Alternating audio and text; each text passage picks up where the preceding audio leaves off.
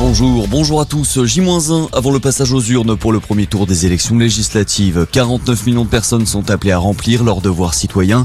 Les Français de l'étranger, eux, ont déjà voté le week-end dernier.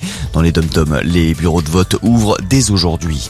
La prison à perpétuité requise pour Salah Abdeslam et plusieurs accusés au procès des attentats du 13 novembre.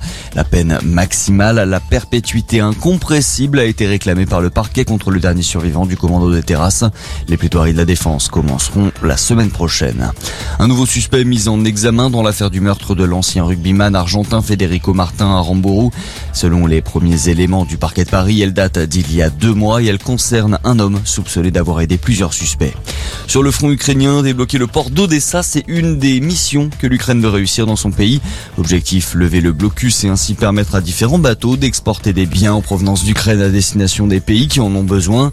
Et la France se dit prête à y participer. L'Elysée a déclaré qu'elle voulait que l'Ukraine sorte victorieuse de son conflit avec la Russie.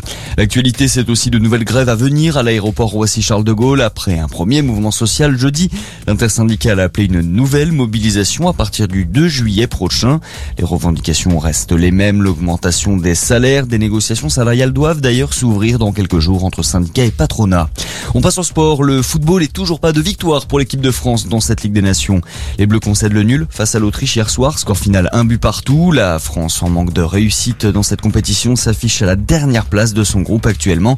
La prochaine rencontre, ce sera lundi contre la Croatie. Et puis du basket pour finir et du côté des finales NBA, les Warriors de Golden State égalisent dans leur série. Ils l'ont emporté cette nuit dans ce quatrième match face à Boston, 107 à 97.